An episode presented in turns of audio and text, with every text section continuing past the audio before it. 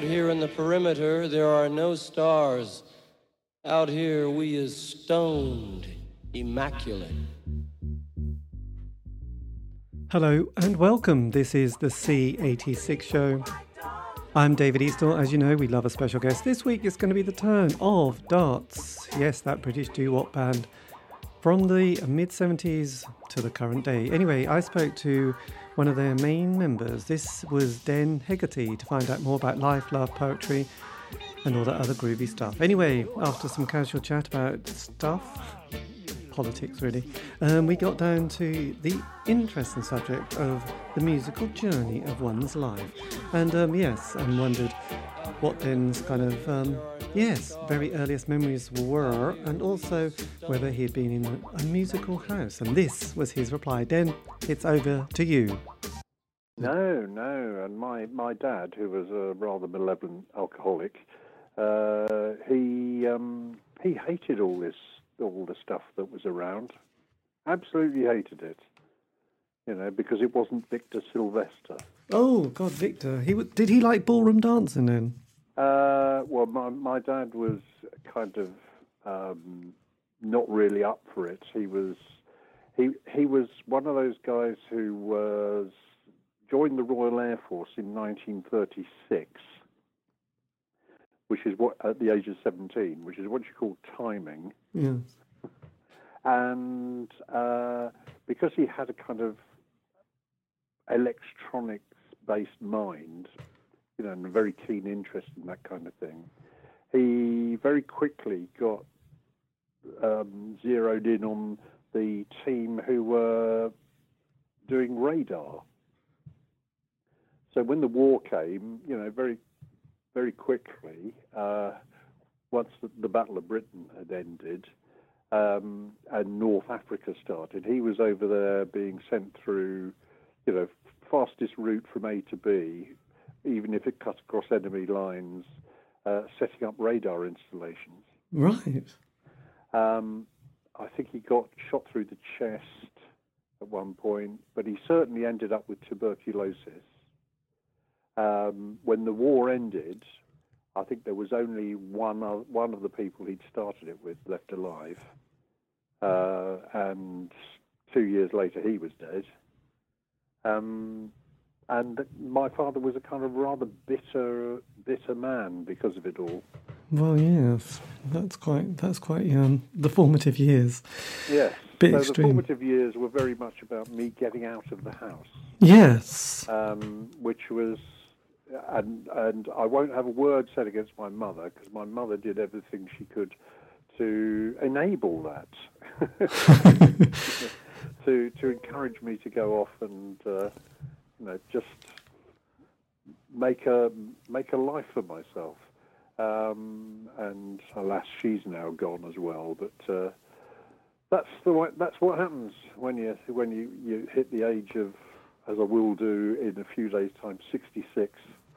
Oh wow, that's amazing. Yeah. So did you? Yes. pension at last. Oh, bus pass. Unfortunately, the t- TV license has gone though, but never mind.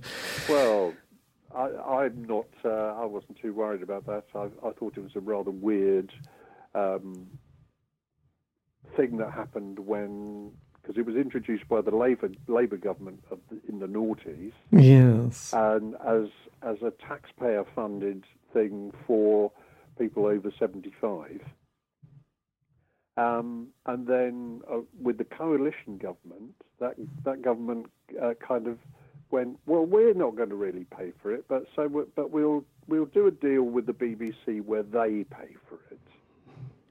Uh, and so when it was all stripped out because the BBC could no longer afford it, uh, everyone blamed the BBC, not the government for stopping it being a tax break in the first place. Yes. Well, actually, yes. I, I've, I've always.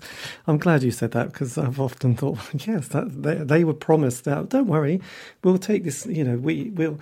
We'll subsidise the money that we've, you know, you, you've lost. Yeah, and- we'll and- look after you. Yes, there's the, Yeah, and, and of course, and look at the whites of our eyes. We'll, you can trust us. Oh, actually, we'll just do a U-turn. oh, by the way, your deficit is quite huge now, but never mind. We'll blame Yeah, if anything yeah. goes wrong. We'll blame the B. We'll blame someone. Should we avoid politics in this? yes, God, let's do that. Sorry about that. Yeah, I know. Because otherwise we'll just end up discussing the, you know, the revolution to come. Yeah, no, no, good. Yes, good. Thanks, thanks for that. No, it's just one of those. I'm glad that someone else has like kind of put that all together. Um, yeah. So then you, your mother said, "Look, just sneak out, go.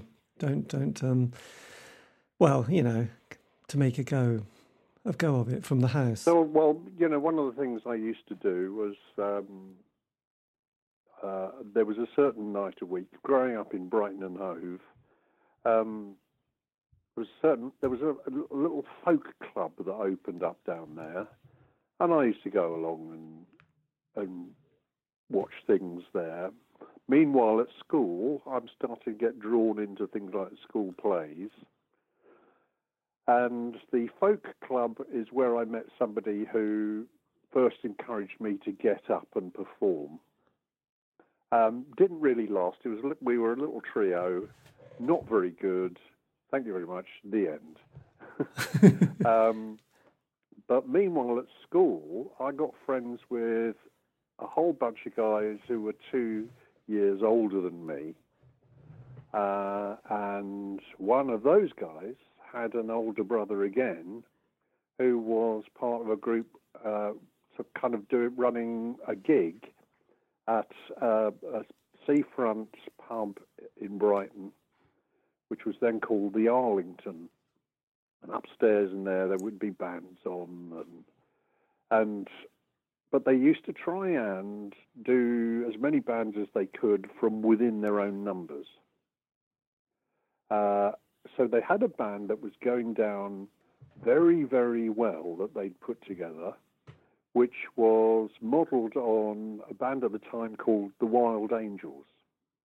So that so they were playing rock and roll of the of the old-fashioned variety, and a whole bunch of us got together and said, "Well, we've been doing these these kind of musical review shows and things like that. Uh, why don't we uh, why don't we put a band on just to last a few weeks?" And one of those number was uh, a guy called Rob Podsiadly, who became more famous later as Rocky Sharp. Mm. Uh, and we put together a band that eventually didn't last a couple of weeks. It lasted four years, and it became known um, very quickly as Rocky Sharp and the Razors. And in those days, there was no Rocky Sharp. There was just a bunch of us. And Rocky Sharp and the Razors, when it split up, uh, were became you know half of us became darts, and then a while later, once we we were started having hit records, uh, the other half kind of became Rocky Sharp and the Replays. Right. So Oh, two bands for the price of one. absolutely. And were you always? Had you always veered in that sort of the world that is folk music and the beatnik, you know, era? Well, it was um, it was yeah. You have to remember that uh, we're talking late '60s here, uh, beginning into the '70s. Um, so, in 1967, the BBC uh, stopped, um, changed all their channels away from the Light program and the Home Service. Uh, and the Light program was what what would be the equivalent of Radio Two now, uh, except Radio Two in those days would have been unrecognisable from what it is today. yes, it was very Max Bygraves. because Yes. because it, it it was uh, music as seen by the hierarchy of the BBC as appropriate for people. So pop music, there was an hour a week, and then along came Radio One, and setting aside you know the the kind of standard peak hour shows, they had these little niche programs as well, and there was a there was a disc jockey called Mike Raven, who, if you hunt it, who's long dead now, but he, if you if you hunt him down, you'll find that he was actually also a Hammer horror actor. uh, but he had a thing called Mike Raven's R and B show, and they they that's where I first heard the same kind of things that inspired the Stones and the Beatles, um, because I'd never heard this stuff before. Yes. Down in Brighton, nothing like this had come along, and a whole bunch of us really started getting into soul and R and B, and off the back of that, we discovered doo wop because this was a music, vocal group harmonies, with a rhythm and blues backing that that had just passed this country by in the 1950s. Mm. It just didn't. If it, if it if anything like that was made, it was people like Bernard Bresslaw, the actor doing the comedy comedy actor doing a kind of um, humorous version of.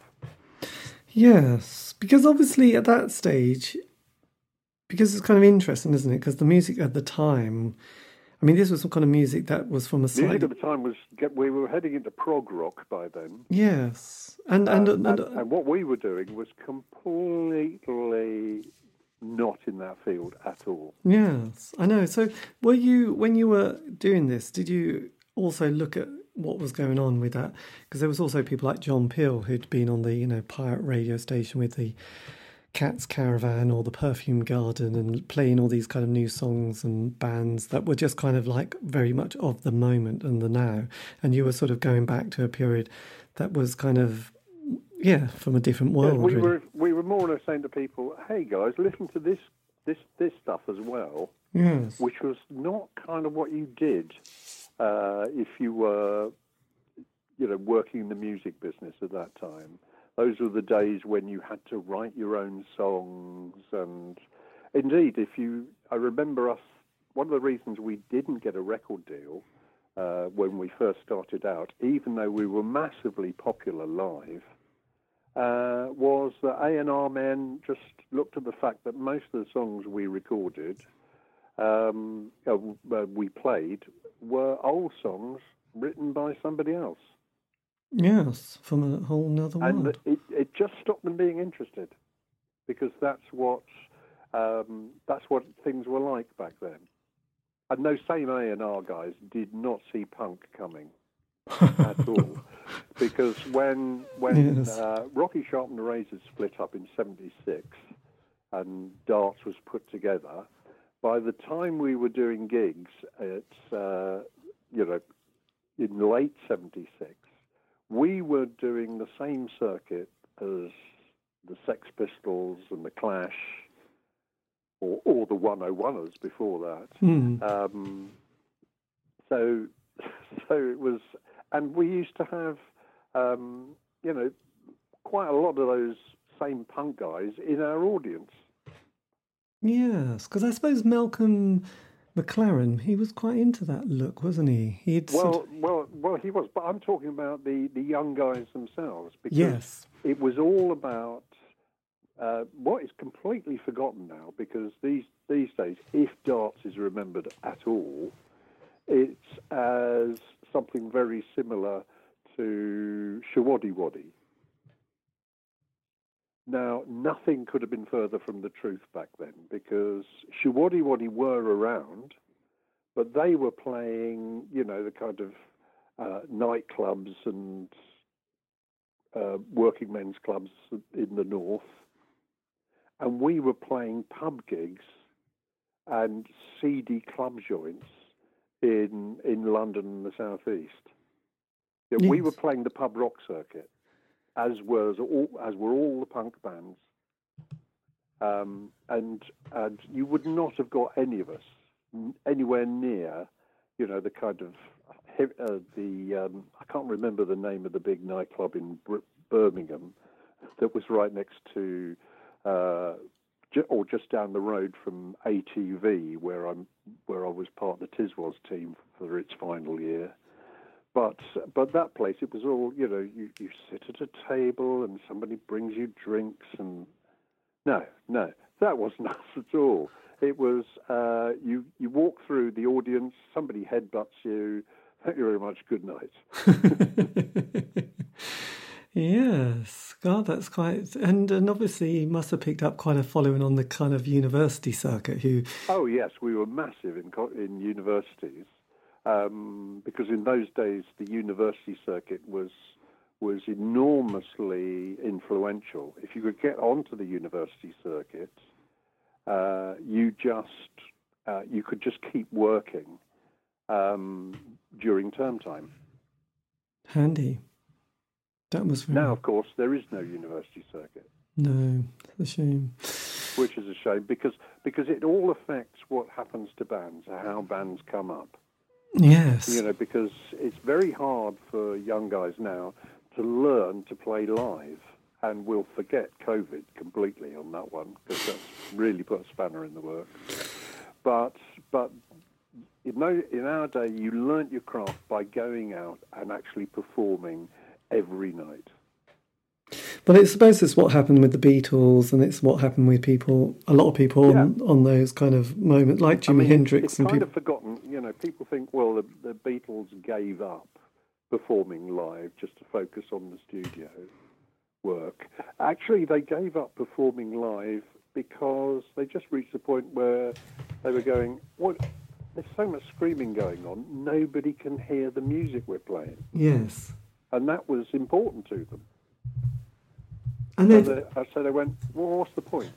And I have to confess, you know, if, if people hadn't been uh, listened to the stuff we were doing as well, uh, we might have reached the same point.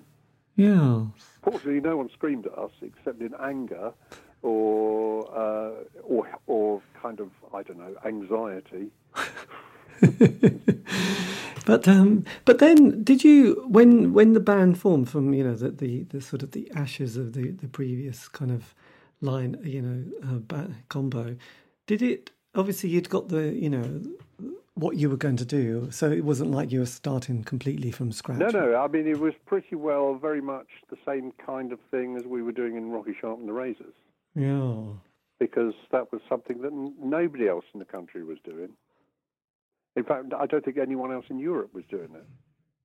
Yes, and it and it's kind of interesting at that time when you started because we'd had sort of the glam period that sort of like most scenes they start well and then it gets a bit like mm, time to move on. And then we'd had the prog rock then we'd had sort of the west coast american sound the kind of the birth of punk, and then and you sort of appear as well. So seventy six, and also politically, without going into politics too much, but you know the the number ten, you know there was like Labour Conservative, Labour Conservative. I mean, it was kind of going back and forth. You know, three day weeks, people endless strikes. You know. Some slightly dodgy British cars on the market, but um, yeah. So seventy six, you know, though we look back at things with great rose tinted sunglasses, there was a lot. Oh, absolutely. Let's not forget the racism. Yes, Christ. Um, because, the foot, yeah, that was uh, awful. Now I raise that because um, now we we definitely weren't the first band to have both black and white members. Um, you know, the, the, most famously the Equals, which was was a fabulous name for what they were doing. And why can't I remember the name of the guy? Um, Electric Avenue was one of his big hits. Oh, Eddie Grant. Eddie Grant. Eddie Grant was one of the Equals. Yes. Um, you know, black guys, white guys, uh, just playing together. Come back, baby, come back. Now you can, if you if you know uh, if you know Eddie Grant's voice, you can go, you can recognise it suddenly coming through on that one. Um, so we weren't the first, but but it, it wasn't that common. No. You know, even in '76, and I remember we did a, a the, what the very first television show we ever did uh, was we were booked to do some kind of rock and roll appearance on a rock and roll sh- compilation show that BBC Two had put on, and in their wisdom, they'd organised uh, an audience of teddy boys. Now, in 1976, what is uh, forgot considerably forgotten today was in 1976. Teddy Boys were very much, you know, um, following on from their forebears, who were the instigators of the Notting Hill riots.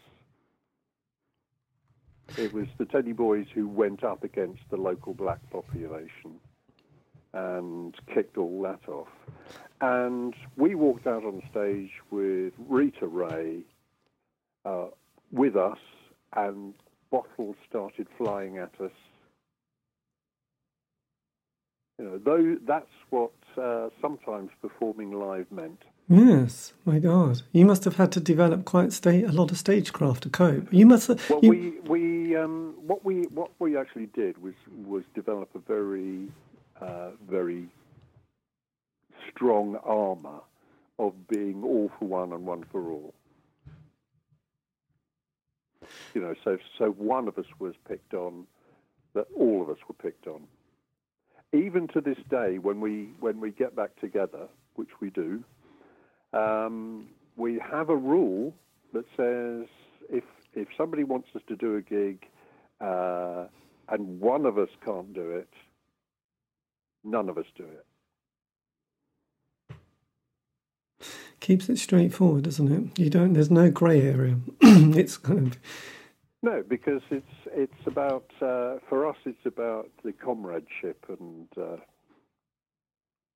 yes. And what member? And what member of the band was the one that you thought just get behind him or her? Well, the, uh, what do you mean to take shelter from the bottles?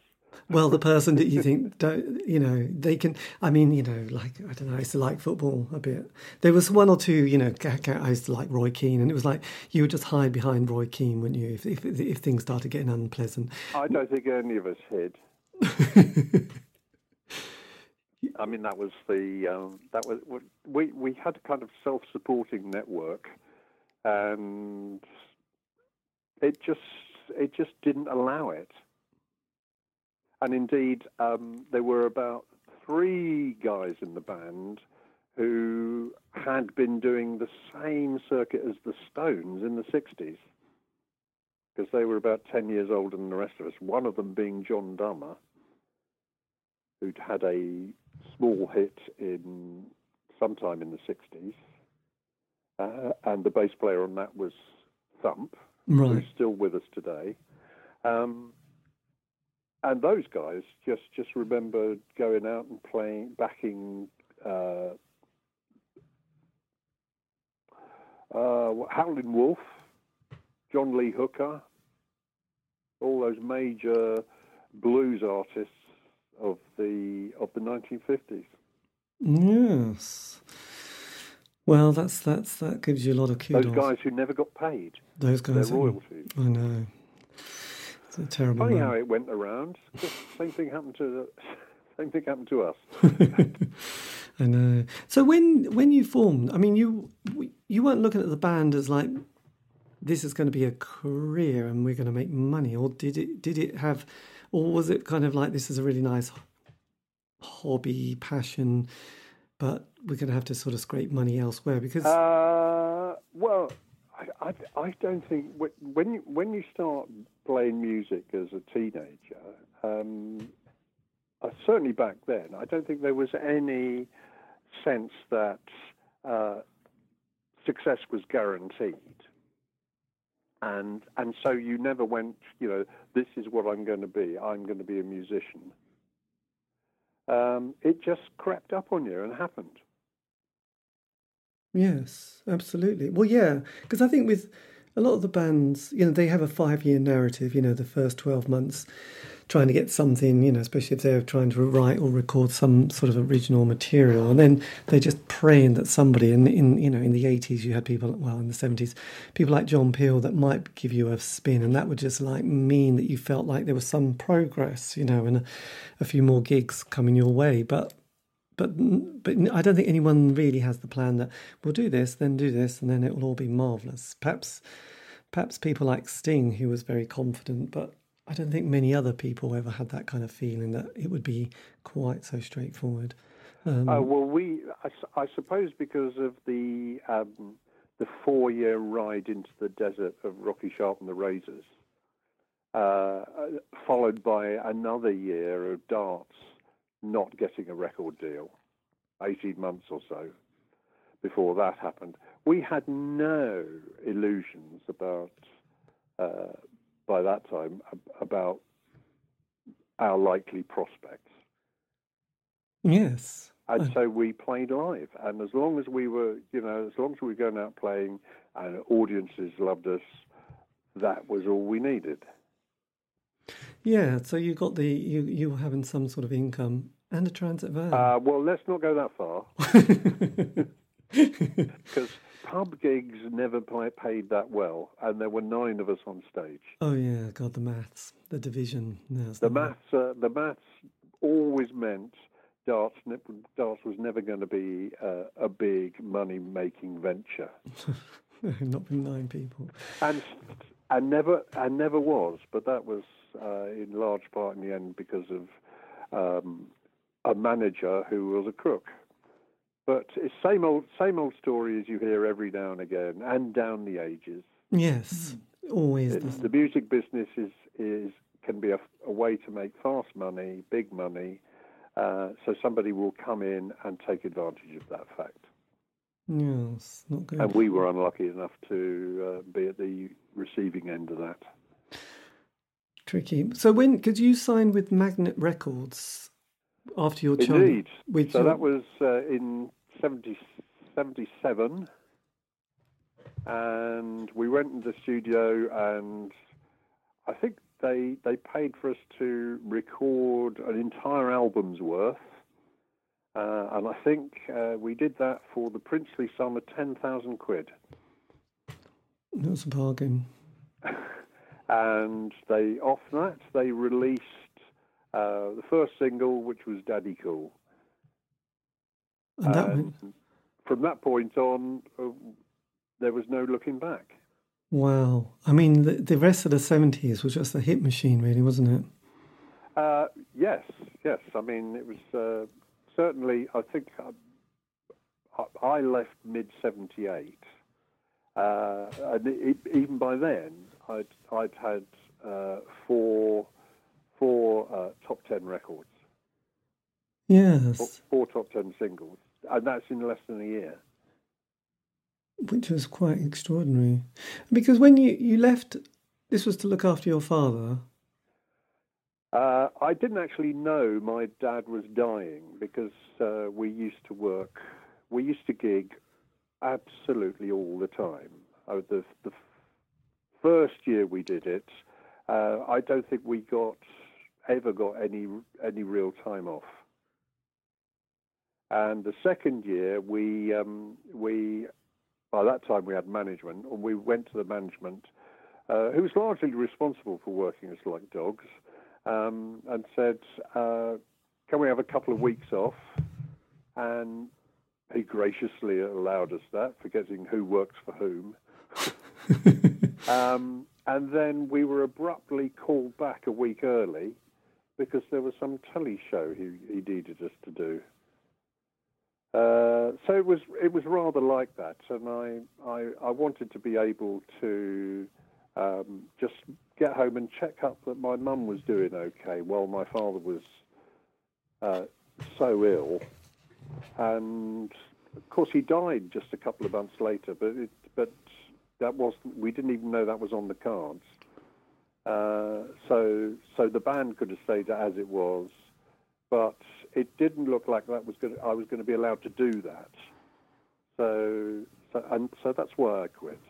Yes, which must have, um, yeah, Which was a bit of heartbreak for me because I was I was kind of the um, the guy who put it all together in the first place and found all the music and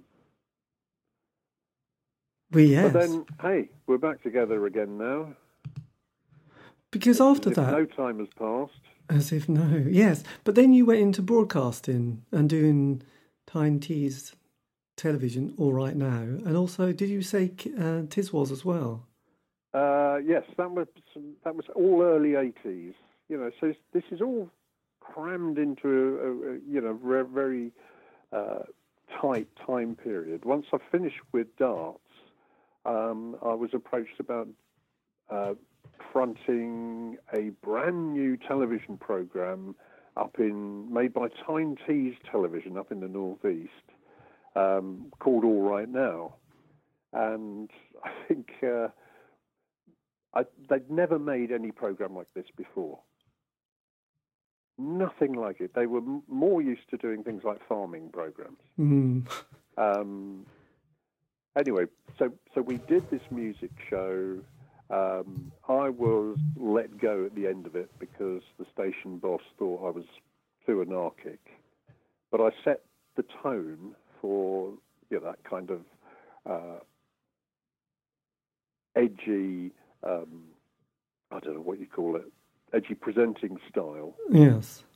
Um, and within two years, those that same team was making a show called The Tube. Of course, it all makes sense, doesn't it? Yeah. Tyne Tees, Newcastle, yes, the good old, yeah, Friday evenings or afternoons. So I have my bizarre little place in, uh, you know, that old scene. So did you? Way back. Yeah. So then, but then you became kind of a radio TV presenter for much of the Uh, eighties. then, then, well, well the, the, I became a, another bizarre story. I became a, a, a Radio One presenter for a few months, um, but not in the kind of standard program. I became a presenter of a program run out of the religious programs department, which was a discussion show for young people in which uh, celebrities and people like that would just discuss topics of the day. And I was one of the two hosts of it. nice. And again, I got uh, I got sidelined from that, as did the other presenter, because once it was up and running, um, they thought, well, this is the kind of thing uh, we can get our just standard disc jockeys to do. Yes. So, so, so I went sideways from there again. Uh, then I then I got approached about being in Tiswas um, because the main presenters, Chris Tarrant and Lenny and and all those guys, had, had decided that they wanted to do an evening version of the program because it became OTT. If you can remember that. I can remember OTT. Um, yes. And and so they needed some new new faces in. And it turned out it was its last year because uh, when when Tiswas was on for from almost all its time, it was a maverick program. It didn't belong to any kind of department within television. Lots of people think of it as a kids show, but it didn't belong. It, it wasn't as part of that station's children's television programming Right. until the year I did it. Oh, interesting. And then once it once it'd been labelled that, then they started playing around with alternative ideas, and and Tiswas effect, was effectively doomed, and became you know some other um, concept was tried in its place, and then that had to become some other concept, and so on and so forth. Yes. And so we see the, the changes ringing until Ch- Channel 4 came along uh, in the mid 80s, and, and, and people realised that there was some kind of sense to have there being a structure to, to a weekend morning. Yes. Interesting. And did and just before that, I did see that you had guested on the Clash album Sandinista. Oh, well, um, Joe and Paul, the bass player, uh, were neighbours of mine in North Kensington. Um, so, so I knew all the guys uh, because, as I said, you know, we played the same circuit. We used to see each other at the same gigs. Um, so, so yes, they just rang me up one day, said, uh, "Do you, do you fancy coming in and doing some recording with us?" Excellent. and I, I w- you know, the, the main aim was to do some backing vocals on a song Joe had written, but I just went into the studio with them and I did a whole load of random stuff that is now that now is laced through the entire album, as far as I can tell. That's fantastic. Yes, and do um, and your memory from that was that a good experience?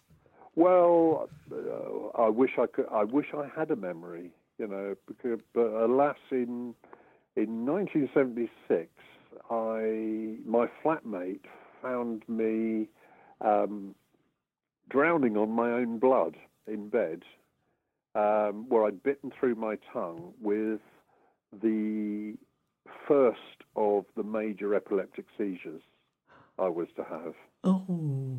Um, so life and so life since 1976 has been a lifetime on uh, epilepsy medication, and one of its major major side effects is to affect your memory. Yeah. So I can remember up to 76, um, uh, but then afterwards, I mean, if you ask me about my time with darts in any detail, most of the other guys can tell you, Mm. but I can't, Wow. which is very sad, you know, when you consider what it was and the kind of memories that uh, ought to be there. And I don't have any on. So sad. But hey, that's the way it is. It is, yes, this is it. And then, you know, obviously you you become a lecturer in Essex, Exeter uh, College and Yeah. um, and obviously trained for that. But when did you find yourself becoming part of the band again? Uh, well, I never stopped. I honestly never stopped. I mean, I, I in, in the sense that I was always doing music. Um, I moved down to the West Country full time at the start of the 90s. But within a few years, I had a little a cappella group going down here. Um, and uh, these days, uh, there's there's a, a 12, 13 piece soul band that I'm part of, and had the big, big boss man in, in a musical sense of. Yes.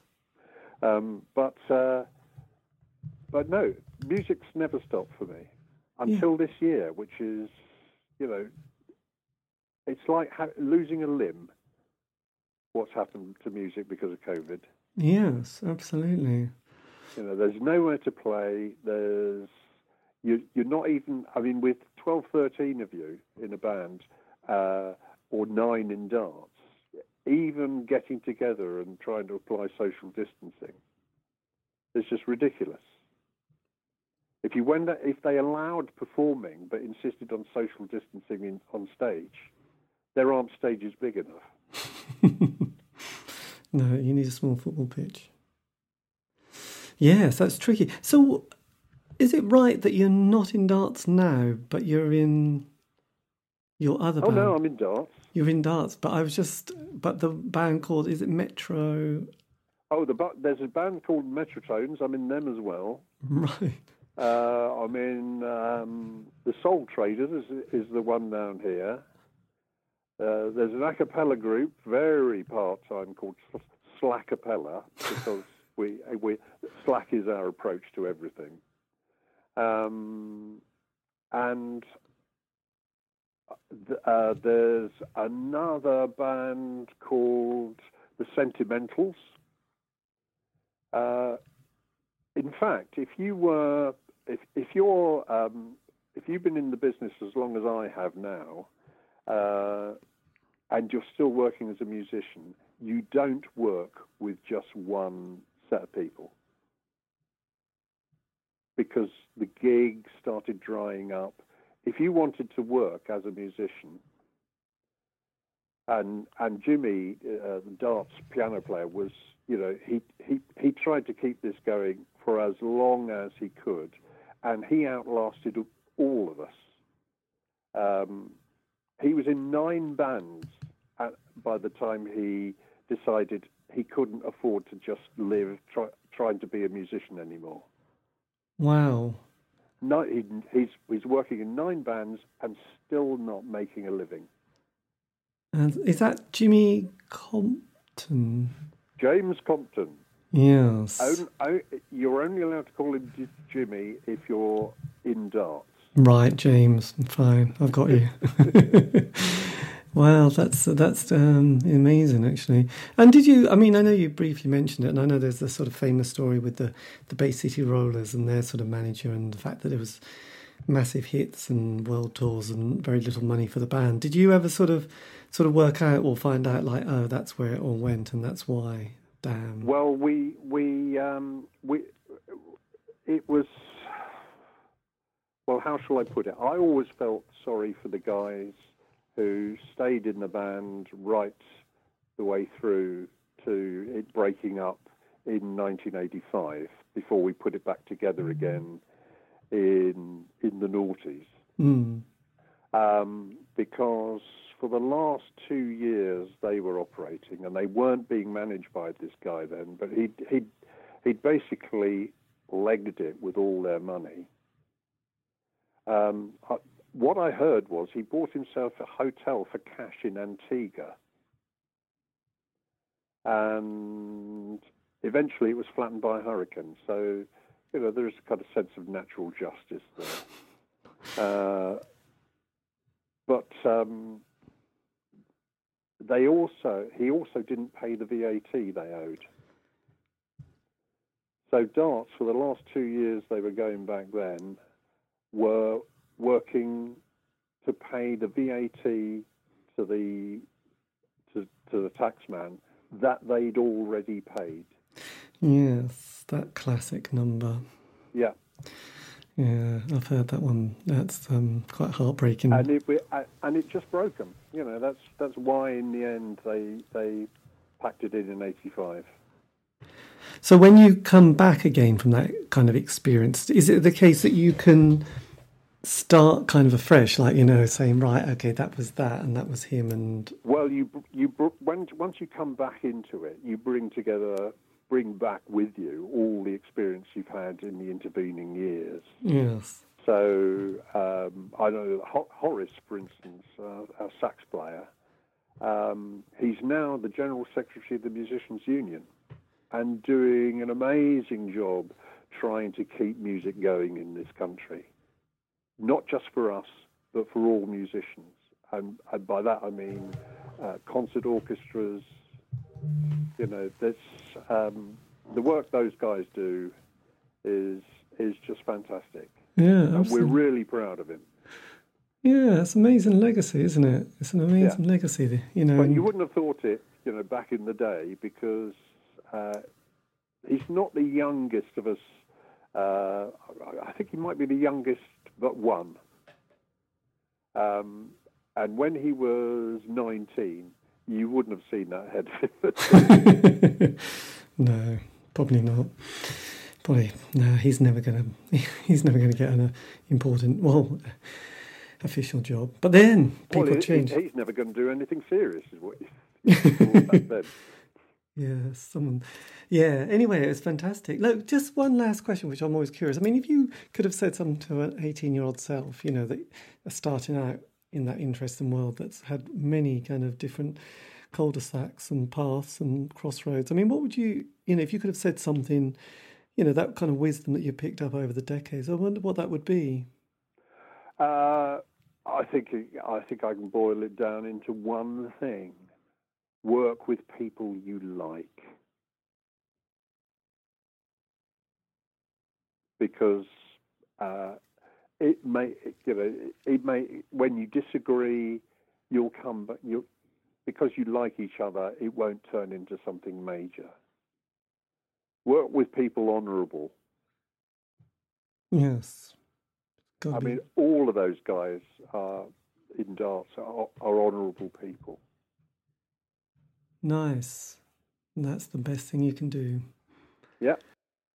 And that was me in conversation with Den Hegarty to find out more about life in darts and life in music and just life in general. Anyway, this has been David Eastaugh.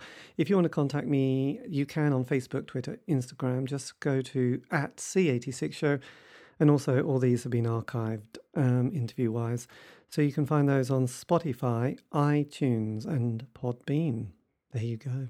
Lots of interviews. This is it. the C86 show. Have a great week.